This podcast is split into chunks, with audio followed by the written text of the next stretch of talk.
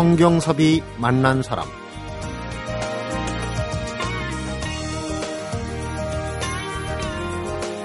어느새 길 옆에 벚꽃나무에 연두빛이 짙어지고 있습니다. 꽃이 피고 잎이 나고 이렇게 자연은 순서를 거르지 않지만 우리는 내일을 생각하면서 오늘을 살고 또 오늘을 살면서 중간중간 어제를 추억하기도 합니다. 기억에서만큼은 순서를 거스르기도 하는 거죠. 그래서 CD 시대도 아닌 온라인 음원 시대, LP로 음반을 내는 가수들이 나오는 게 아닐까 이런 생각이 드는데 성경섭이 만난 사람 오늘은 한국 대중음악에서 포크와 블루스 음악의 흐름을 주도했던 대표적인 싱어송라이터자 무엇보다도 불세출의 기타 연주자죠. 그리고 지금은 20여 년 전쯤으로 돌아간 시공간에서 LP 음반을 준비 중인 동덕여대 실용음악과 이정선 교수를 만나봅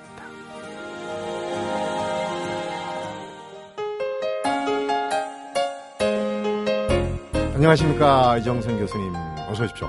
네 안녕하세요. 예전에 섬소년 산사람 뭉개구름의 음. 그 가수 이정선 네 맞죠?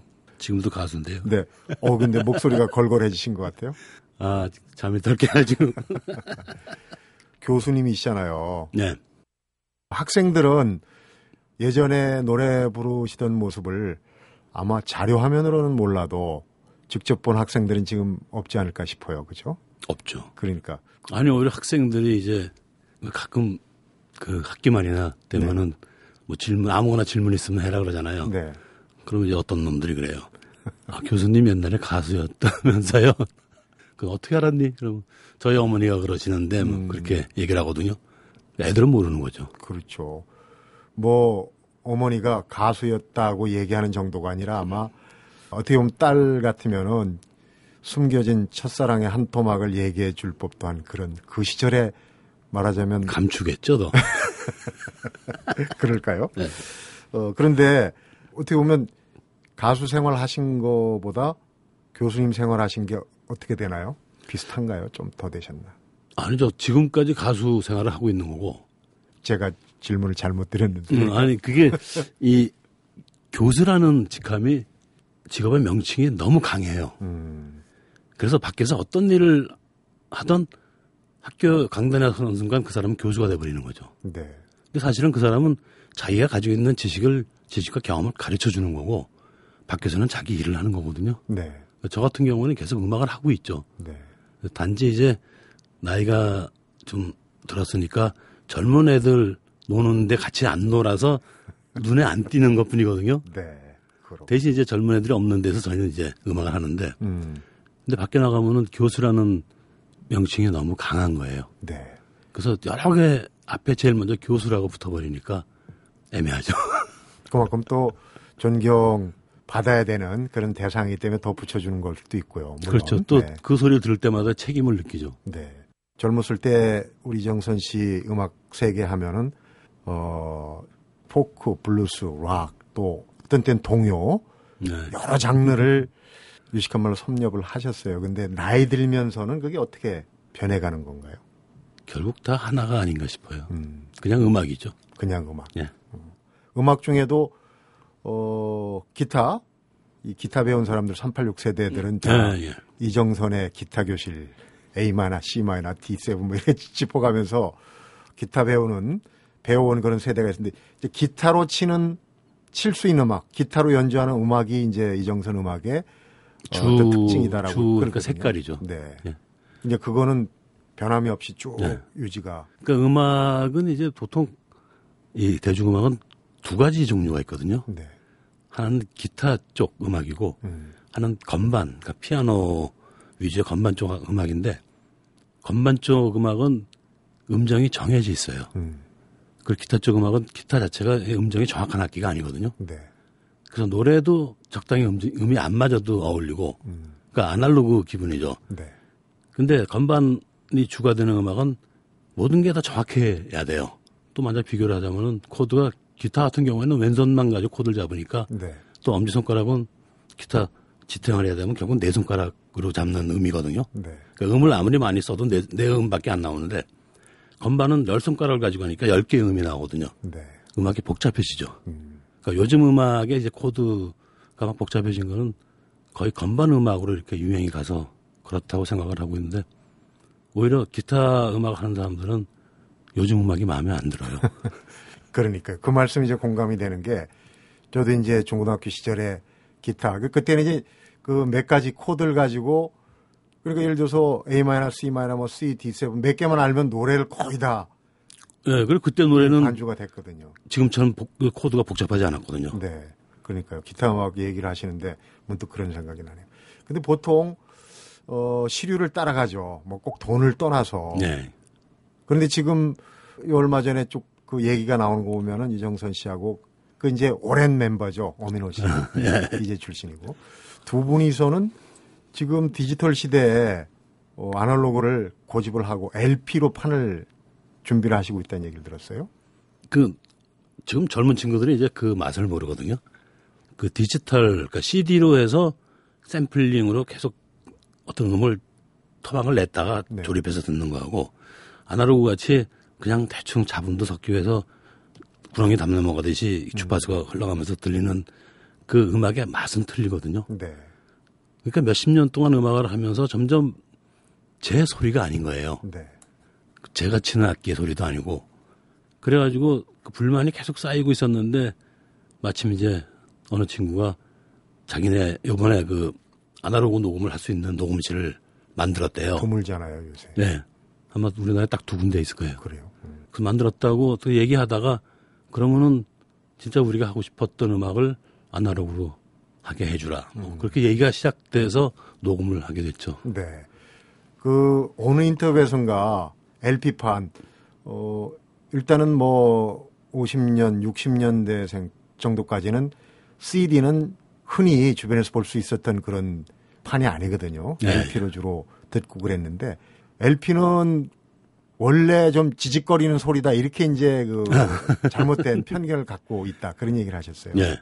진짜 좋은 LP는 잡음이 없어요. 음, 새로 나온 LP 그 비닐 뜯어가지고 올려놓고 바늘도 새로 가른 그것도 새 바늘 그 날, 그 달, 닳지 않은 새 바늘로 올려서 들으면은 아무 잡음이 없거든요. 네. 근데 이제 요즘 친구들이 뭔가 LP 기분을 살렸어야 할때 보면 일부러 잡음을 넣고서는 LP라고 그러거든요. 네. 그래서 좀- 추억의 소리라고 생각을 하고. 예. 그러니까 아마 거기다가 잡음을 넣으면은 약간 덜 CD처럼 들릴 거라고 생각을 네. 하는 모양이죠. 그러니까요. 그런지 어 약간의 지직거리는 잡음이 나는 아날로그 시대의 오래된 이런 그 느낌으로 지금 LP 작업을 하시는 건 아닌 것 같고 예.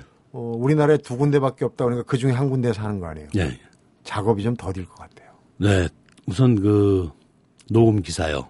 녹음 기사가 옛날에 아날로그, 그러니까 저희는 이제 녹음을 디지털로 컴퓨터에다 보통 프로툴이라고 그러는데 컴퓨터에다 하는 그게 아니고 테이프에다가 녹음을 하거든요. 네.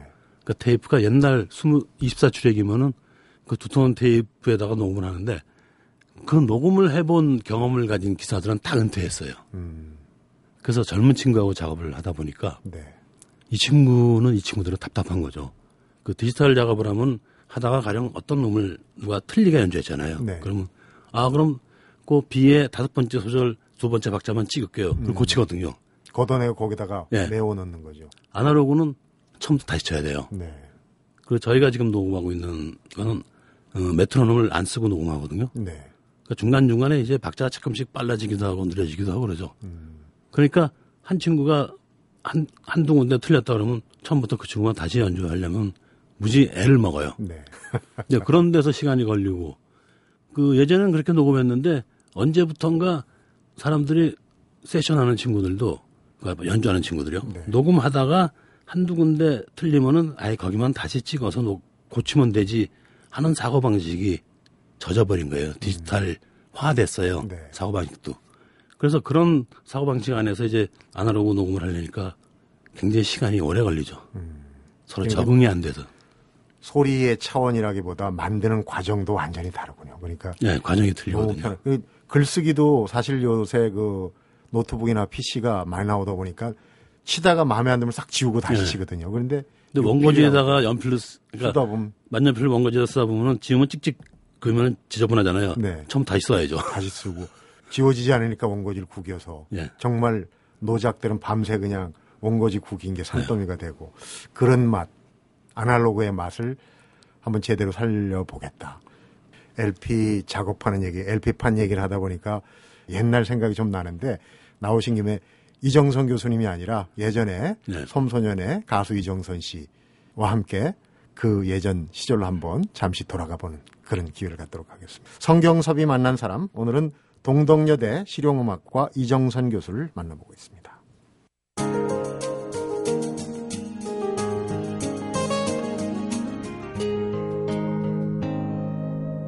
성경섭이 만난 사람. 저희 프로그램이 이제 주말에는 가수를 말하다 또 영화를 말하다 이렇게 이제 문화 프로그램을 하는데 실은 얼마 전에 이정선 교수님을 다뤘습니다 저희가 어 우리 이제 음악 평론가 임진모 씨가 해바라기 얘기를 하더라고요. 이제 글쎄요 원조 해바라기가 바로 이정선 씨 아니겠습니까? 1970년대 맨, 네, 맨 처음 해바라기가 아, 맨 처음엔 다섯 명이었어요. 다섯 명. 다섯 명이 하다가 이제 나중에 네 명이 돼서 네 명이 오랫동안 그 해바라기라는 이름으로 하고 그때 초창기 멤버 중에 한 친구가 이주호였어요. 네. 음. 그래서 이주호가 군대 가고서 그 다음에 이광조 씨가 들어왔거든요. 네.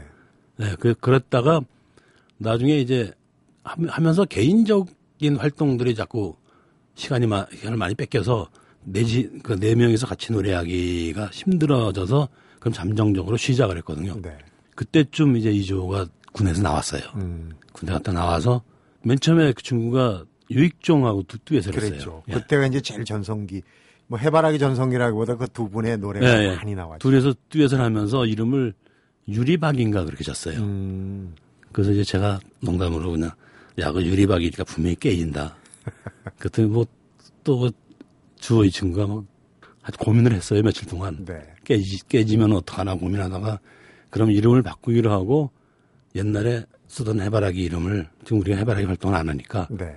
자기가 쓰면 어떻겠냐 그래서 그러면 네 명한테 다 전화해가지고 네. 오케이 하면은 써도 좋다. 음. 그래서 조건을 붙여서 허락을 했거든요. 네.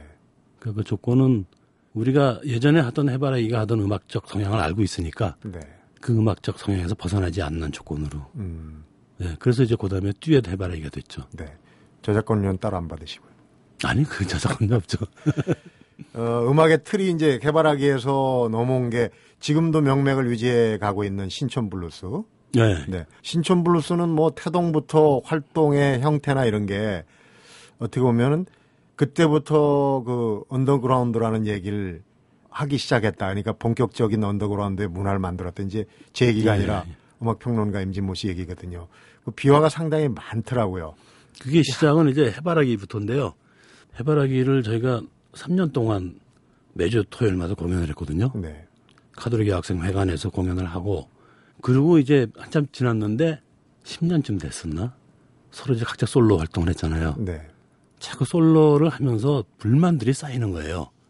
그래서 그 불만의 원인이 이제 음악이 바뀌어가고 있는 탓도 있는 거죠. 네. 그래서 모여서 계속 얘기를 하다가 왜 우리가 맨 처음에 음악을 하던 마음을 자꾸 잃어버리고 있고 그래서 초심으로 돌아가자 해서 그럼 다시 모여보자 그래서 모인 게 신촌 블루스거든요. 네. 대신 이제 신촌 블루스를 모일 때쯤 되면은 서로들 자기 영역들을 확보해가고 있는 솔로 가수였으니까 그러면 솔로 가수의 활동을 건드리지 않는 안에서 그러니까 같이 모였을 때는 우리 같이 하는 음악만 하자 그래서 음. 악의 장르를 정해버렸어요. 네. 블루스 하나로. 블루스 하나로. 예. 그러니까 밖에서는 어떤 노래를 하던 같이 모였을 때는 우린 블루스만 하자. 그래서 그 시스템도 뚜렷하게 뭐 그룹처럼 뭐 누구는 무슨 파트 무슨 파트 정해진 게 아니고 어떤 동호회 같은 모임으로. 어, 예, 그룹 그래서- 성격보다는 동호회로. 예, 그래서 이광조 이 친구도 처음에 있었고 또 이제 유재하도 한동안 그러니까 김현식 오면서 유재하가 또 반주로 같이 팀으로 따라와서 이 하기도 하고 음. 그래서 굉장히 많은 친구들이 이제 신촌 블루스 활, 그러니까 활동이죠. 네. 그 활동을 같이 하면서 또 나가서 솔로 하기도 하고 그렇게 해서 유지가 됐거든요. 네. 그런 장르들을. 근데 엄인호 씨가 이번에 이제 같이 그 LP판 제작을 예, 같이 하시는 분이 어 근데 인터뷰에서 그런 얘기를 하더라고요. 어느 프로그램에 나갔는데 신촌 블루스에 블루스가 없다. 음. 있느냐 없는 거 아니냐 그 얘기를 듣고 굉장히 서운을 했었다고. 아, 그 친구 그래서 술 많이 먹었어요. 네. 그러니까 왜 그런 얘기가 나왔을까요? 신촌 블루스의 그러니까 블루스를 어떻게 해석하느냐의 문제겠죠. 네. 그러니까 음악적인 형식으로서의 블루스라든가 아니면은 저희가 이제 신촌 블루스 할 때만 해도 블루스 하면은 캐바레에서 같이 이렇게 붙잡고 추는 춤에 맞는 리듬을 블루스라고 부르기도 하고 그랬거든요. 네. 그- 그런, 그런 블루스. 아니면은 음악적인 게 아닌 어떤 의미로서의 블루스는 사실 흑인 음악이거든요. 네. 그 흑인들의 뭐 애환이 깃들고 어쩌고 뭐 그런 거라든가. 그러니까 여러 가지 해석을 할 수 있는데 어느 해석으로 블루스를 가지고 가느냐에 따라서 이제 그럼 니네들이 하는 음악은 이거하고 맞지 않지 않냐 하는 얘기가 나올 수가 있거든요. 네.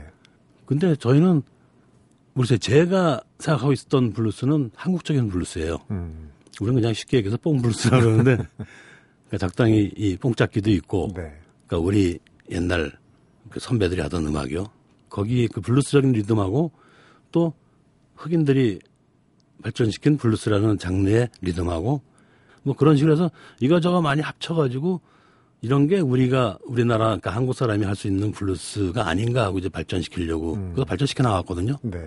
그래서 뭐 가끔 심하게 얘기하는 친구들 얘기는 저는 신경 안 쓰는데 인호만 해도 좀 마음이 여려가지고 음. 그 친구는 누가 말 한마디 하면 굉장히 고민하고 그래요.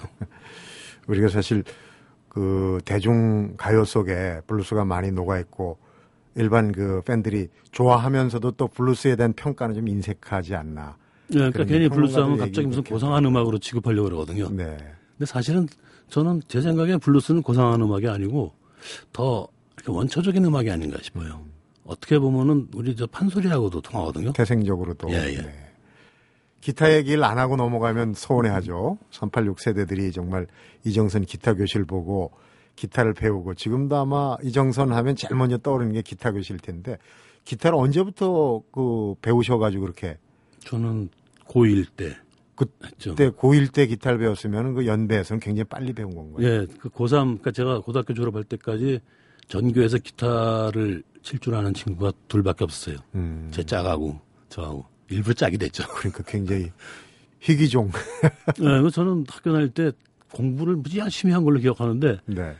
이 친구놈들은 저는 공부 안 하고 기타만 쳤다고 기억하거든요. 어떻게 보면 그 풍이 있지 않습니까? 네. 어, 공부풍보다는 좀 노는 풍. 그 아니, 우등생이었는데. 이정선 씨 가수 이정선 씨를 모시고 노래 한 곡도 안 듣고 이렇게 오랫동안 얘기를 하면은 청취자분들이 아마 속으로 어, 안 좋아하실 수도 있어요. 노래를 한 곡 예전에 하모니카도 불면서 정말 그 서정 무엇보다도 노랫말이 너무 좋지 않았습니까? 한 곡을 좀 듣고 얘기를 예. 해야 될 것 같아요. 좀 너무 늦게 깨달은 것 같은데 어떤 노래를 한번 듣고 갈까요? 그래서 뭐, 뭐 할까요? 최, 최근 걸로 할까요? 아니면은 옛날 걸로? 아무래도 팬들이 좋아하실 노래는 좀 음. 추억의 노래일 것 같죠. 산사람 산사람으로. 네. 하모니카 들어가기. 그러니까요. 네. 감 듣고 또 말씀 나누도록 하겠습니다.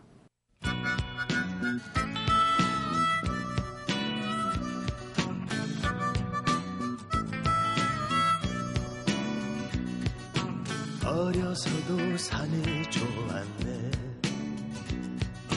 할아버지 잠들어 계신 이 산에 올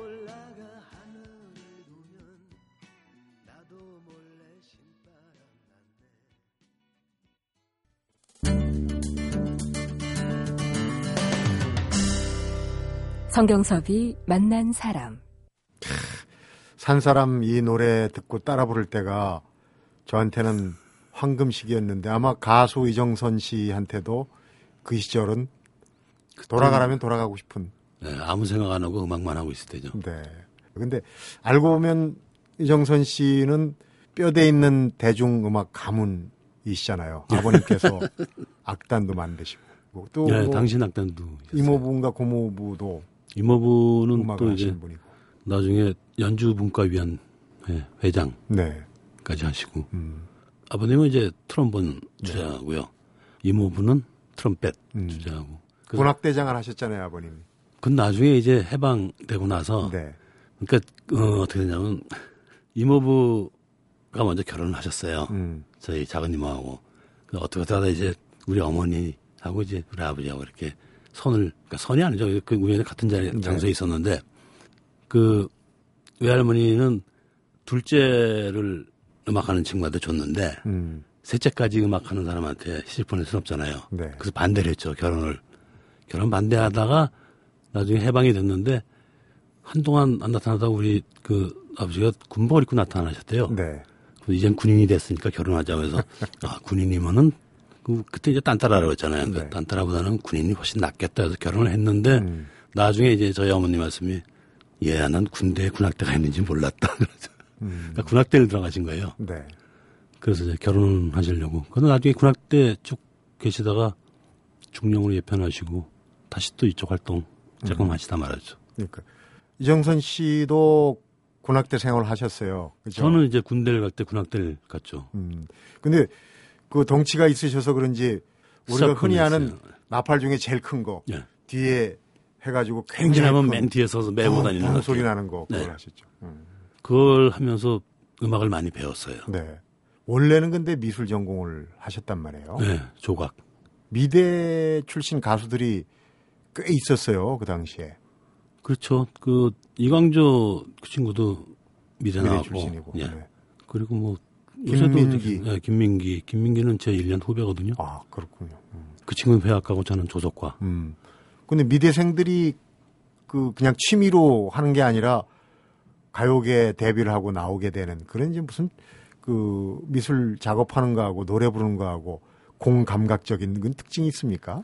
감, 그러니까 공간적으로는 같이 통하는 것 같고요. 네. 그리고 어떤 그 감각이 남들보다 조금 예민하지 않나 싶어요. 음, 그리고 이제 되게 미술이나 뭐 하여튼 그 작업을 하면서 음악을 많이 접하거든요. 네. 음악을 접하다 보면은 기타 만지게 되고 네. 또 기타를 만지다 보면은 결, 결국 이제 미술도 창작을 하는 건데 음, 기타를 만지다 보면 또 노래를 만들고 싶어져요. 네. 노래를 만들고 만들다가 옆에 다른 사람 주던가 아니면은 아무도 노래를 제 경우는 이제 아무도 노래를 안 불러서 아이 그럼 나라도 부르자 그러고 시작한 건데 그런 식으로 해서 음악하고 이 같이 통하는 면이 많아요. 네. 결국은 똑같은 추상이거든요. 음. 가수를 데뷔한 이후에 사실은 이제 70년대의 시대적인 특성이기도 해요. 첫 내신 음반이 그때로 볼 때는 상당히 불순했던 모양이죠. 그때는 뭐 다 불쌍하게 봤으니까. 11곡이 들었는데 그 중에 9곡이 네, 아홉 곡 금지가 정도. 된다. 통계로 보니까 그 몇 퍼센트입니까? 근데 더 재밌었어요, 사실은. 하지 말라는 거 하는, 하는 게 제일 재밌거든요. 어긋나는 거, 어깃장 넣는 거. 예. 그럼 원래 하는 거. 그래서 쓰지 말라, 가사 이런 이런 거, 쓰- 나중에는 이제 저는 한 세 번째, 네 번째 앨범까지 계속 금지곡이 있었는데, 네. 그, 지나면서, 아, 이런 거를 위해선 싫어하는구나. 그걸 알게 되잖아요. 네. 그 위정자들은 이런 거 싫어한다 그러면은, 싫어하는, 싫어하니까, 아이, 그럼 기타 안 치고 관둘까? 아니면은, 싫어하니까 싫어하는 걸 피해서 할까? 나 저는 그 후자를 택했거든요. 네. 그 피해서 하면서 또 이 사람들이 싫어하는 단어를 바꿔요. 음. 그러니까 저만이 아는 단어로 이제 그러니까 이 가사가 점점 가사는 간단해지는데 속에 숨은 뜻은 점점 복잡해지는 거죠. 저만 이제 웃으면서 속으로 흐뭇하게 알고 노래하는 건데 숨은 그림을 그려놓는군요. 예. 찾아내면은 또 그림 위에다 색칠을 해버리는 거죠. 다른 색깔로. 그래서 지나고 나니까 굉장히 재밌었어요. 음. 유정선 씨 그 싱어송라이터 자작곡을 하시는데 노랫말 가사가 참 어, 이쁘고 이제 그런 숨은 뜻이 있군요. 이 쫓아올 네. 수 없게 이제 숨은 그림을 그리는데 어, 또 어느 인터뷰에서 얘기하셨어요. 고등학교 때부터 노장 사상에 관심이 많아가지고 아, 그거는 이제 게을러진 핑계를 그걸로 된 거죠. 아니 왜냐면 노래 가사에 좀뭐 물라 일체 물라 이려라고 그러잖아요. 네. 자연과 하나 되는 그건 많아요. 그런 내용들이 많단 말이에요. 네, 자연하고 그 자연으로 한 게 그러니까 만드는 노래마다 계속 금지되니까 네. 반대로 자연에 대해서 눈을 돌리게 되는 계기도 된 거고요. 음. 처음에 인간 사이의 일을 얘기하다가 인간 사이의 일을 얘기하다 보면 아무래도 좀 좋은 얘기는 안 나오거든요. 그러다가 나중에 자연에 대한 노래를 한 몇 년 쭉 했어요. 네. 인간에 대한 얘기가 좋은 얘기 안 나오는 얘기는 예전에 1970년대 얘기입니다. 요새는 아니고요. 그래서 요새는 이제 뭐 다 좋, 다 좋아해 다. 실용음악과 교수시니까 그 부분도 빼놓고 가면 안 될 텐데 오히려 학교에서 대학에서 대중음악을 가르치는 게 에, 음악을 좀 훼손시킨다. 네. 부정적인 얘기를 하셨어요. 부정적인 면도 있어요. 그런 긍정적인 면은 그 우리나라의 실용음악과가 생긴 지 한 20년 되거든요. 네. 그래서 우리나라의 대중음악이 굉장히 발전했어요. 음, 또 실용음악이 생기면서 저쪽 미국에 그러니까 유학 가 그러니까 결국 이 팝 음악의 본사는 미국이니까 네. 유학 가서 제대로 이제 팝 음악을 배우고 온 사람들, 뭐 재즈도 배우고 온 사람들 그런 사람들이 많아가지고 음악은 발전을 했는데 한편으로는 이게 어떤 분야는 그냥 그 자체로 놔둬야 되는데 이게 학문화 되잖아요. 네. 그럼 박제처럼 돼버려요. 음, 교재 영매이게 되고. 예. 그래서 이렇게 저희는 이제 그걸 알죠. 어느 어, 친구 음악을 딱 들으면서 아, 이 친구는 어느 학교 졸업했겠다 하는 게 나오거든요. 그 학교 스타일이 어, 돼버리는 거예요. 예. 그러면 더 이상 거기서 자유로운 그 상상이 안 나오거든요. 네. 더 free하게 창조를 해야 되는데 그거를 어떤 교육이라는 틀에서 가둬버리는 역작용이 있어요. 음, 근데 음악이라는 게 이론으로 이런 이런 뭐 화성을 이렇게 이렇게 진행한다. 아니죠. 저는 반대로 얘기하죠. 화성학을 다 배웠는데 내가 화성하고 안 맞는 음악을 했는데 그 음악을 사람들이 좋아했다 그러면 음. 그 다음날 화성학은 바뀌어야 되는 거 아니냐. 네. 이렇게 해도 된다라 바뀌는 거니까 네. 얘네 절대 배운 거 얽매이지 말라고 하는데 음, 그게 몇 명이 이제 그걸 이해할지 모르죠. 네. LP를 고집하는 이유를 앞에서 말씀을 하셨는데 그 작업의 방식 또 소리 그런 과정들도 예. 마음에 들고 그 취향에 맞, 맞아서 이제 그걸 하시잖아요. 어, 가제로 이름을 이제 일단 임시로 붙이셨는데 신촌 블루스 Forever 맞습니까? 아니 제가 또 딴 걸로 바꿨어요. 또 바꿨어요? 원래 한 네 장을 내려고 했거든요. 네.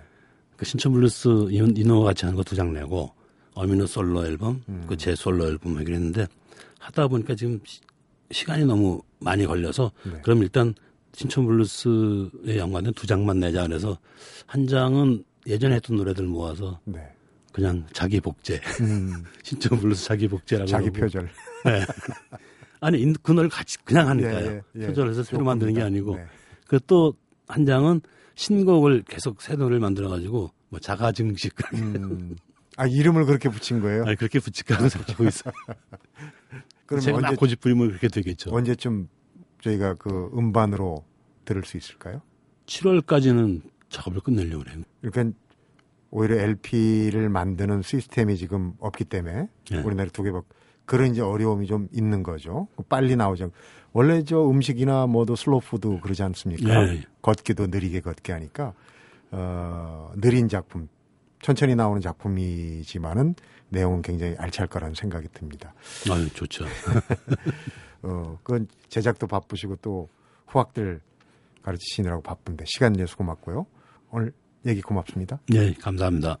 성경섭이 만난 사람 오늘은 오는 7월쯤에 LP 음반을 선보이는 싱어송라이터 동덕여대 실용음악과의 이정선 교수를 만나봤습니다.